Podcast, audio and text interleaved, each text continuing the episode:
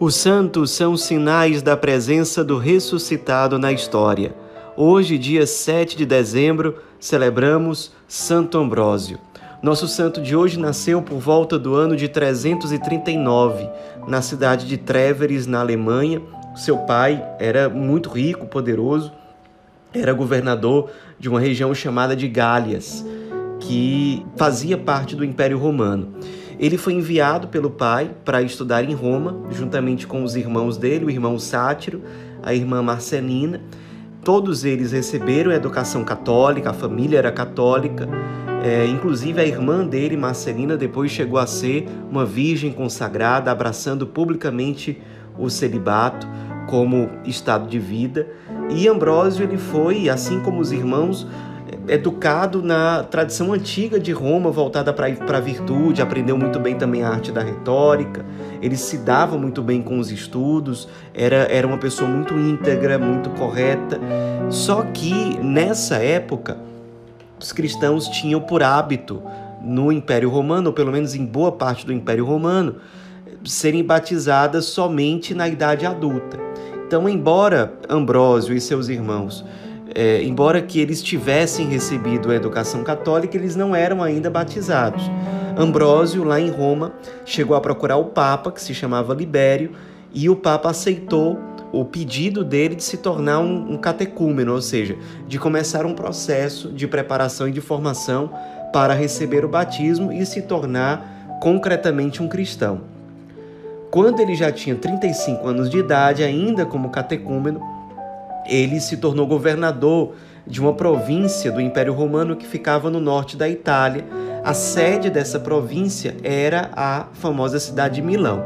Acontece que quando Ambrósio estava lá, ainda como catecúmeno, ele muito querido pela população, todo mundo tinha certeza da sua integridade, da sua virtude. Aconteceu que o bispo de Milão, que se chamava Ascêncio, morreu. Inclusive era um bispo herege, porque ele acreditava no arianismo uma falsa doutrina que ensinava que Jesus é apenas homem, mas não é Deus. Então, quando o bispo morreu, aconteceu o que era comum. Os cristãos, de forma geral, se reuniam para eleger o sucessor do bispo falecido. Então, Ambrósio, como governador da província, foi até lá para ajudar na organização do ambiente, ser uma espécie de mediador de todo aquele processo de eleição, colocar ordem ali. E é, acontece que quando ele chegou, o, os cristãos que estavam muito divididos sobre quem escolher como sucessor do bispo Ascêncio, ao ver Ambrósio, eles, muitos começaram a gritar: queremos Ambrósio bispo, queremos Ambrósio bispo. E aí, claro, muitos que não concordavam com isso disseram: olha, ele nem batizado é ele ainda é um catecúmeno e, inclusive, é um funcionário do império. Não faz sentido escolher ele para ser bispo. Né? Só que a coisa não se resolveu no primeiro dia, passaram-se sete dias ao todo e o clamor popular para que Ambrósio se tornasse bispo não cessou. Depois desses sete dias, as pessoas, na sua grande maioria, insistindo para que ele deixasse de ser governador para se tornar bispo, depois de toda essa insistência, ele, com muita humildade, se colocou a rezar sobre isso, percebeu que se tratava de um sinal divino, de vontade de Deus. Então, ele aceitou o, o, o clamor popular e aí recebeu o batismo.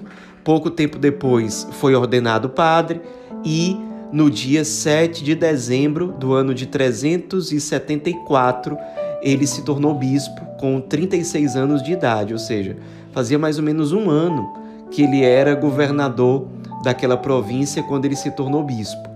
Inclusive, a data da sua sagração episcopal é a data em que nós comemoramos Santo Ambrósio na liturgia. E aí ele começou um fecundo ministério como bispo muito zeloso, um grande pastor, muito afável com as pessoas, de profunda sabedoria, mas que tinha uma grande facilidade para se fazer entender, inclusive pelas pessoas mais simples. Não à toa é considerado oficialmente como doutor da igreja, como parte também da patrística, ou seja, dos grandes pais da fé, dos padres da igreja ali nos primeiros séculos, que colaboraram sobremaneira para a consolidação e o esclarecimento da doutrina católica. Além da sua importância como bispo, ele também teve uma importância grande para organizar a liturgia ali em Milão. Depois passaram a chamar, inclusive, uma nova liturgia que surgiu de rito ambrosiano ou liturgia ambrosiana, porque ele de fato conduziu a coisa de modo que fez com que a liturgia ali naquela região, naquela arquidiocese, se tornasse realmente uma referência para a igreja do mundo inteiro. E ele também, além disso tudo, teve um papel político importantíssimo.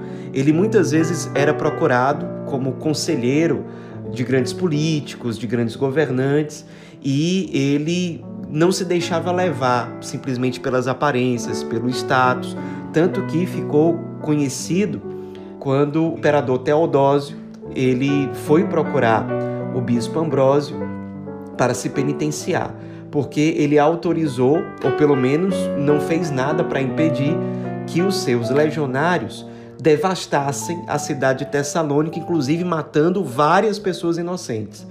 Então ele foi procurar o bispo Ambrósio para se aconselhar e se penitenciar, e Santo Ambrósio deu para ele uma penitência pública.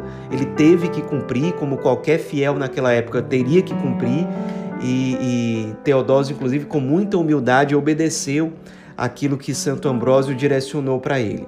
Santo Ambrósio também foi muito importante no combate ao que ainda havia de paganismo no Império Romano, embora o cristianismo já fosse a religião predominante, ou pelo menos já estivesse muito difundido, mas ainda havia muito culto a, a, aos deuses romanos, sacrifícios a falsos deuses e tudo mais. Então, ele, com muita sabedoria, com muito empenho, com muito zelo pastoral, ele lutou contra essas heresias ou contra o paganismo, deixou para nós sermões de grande preciosidade. Alguns deles, inclusive, estão presentes no breviário litúrgico atual, ou seja, na liturgia das horas, e é, a, a grande capacidade, a grande, o grande dom que Santo Ambrósio tinha para a pregação, expresso nos seus sermões, acabou atraindo inclusive o grande Santo Agostinho, que deve em grande parte a sua conversão às pregações e ao contato que ele teve com Santo Ambrósio.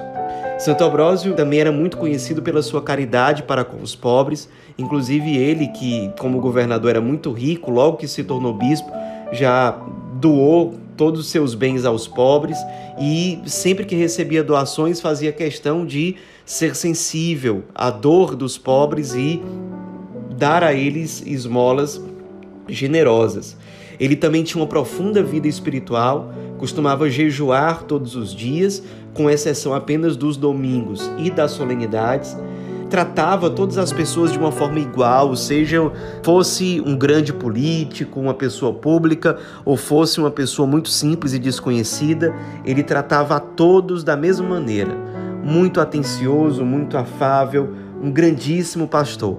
Entre os seus vários escritos que ele deixou para a posteridade, eh, tem destaque os seus quatro opúsculos sobre a virgindade, porque a cultura do Império Romano na época tinha grande dificuldade para entender o que é que significava uma virgindade consagrada ou entender a virgindade como uma virtude. Então foi muito importante que é, Santo Ambrósio deixasse esses ensinamentos por escrito, inclusive, para ensinar aos romanos, às pessoas do Império Romano, o valor da virgindade, da vivência da castidade por essa modalidade.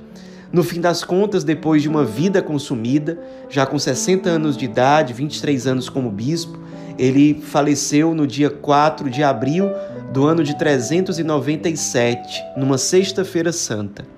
Nos inspiremos na vida desse grande santo, grande bispo, doutor da igreja, que foi tão fiel, tão aberto, tão disponível aos apelos de Deus que apareciam na realidade, quando as pessoas, de uma forma totalmente inesperada, o chamavam ao pastoreio. E ele, com muita humildade, no espírito de profunda obediência e docilidade à vontade de Deus, ele abraçou a missão e se tornou um grande pastor responsável pela conversão de Santo Agostinho e de tantas outras pessoas.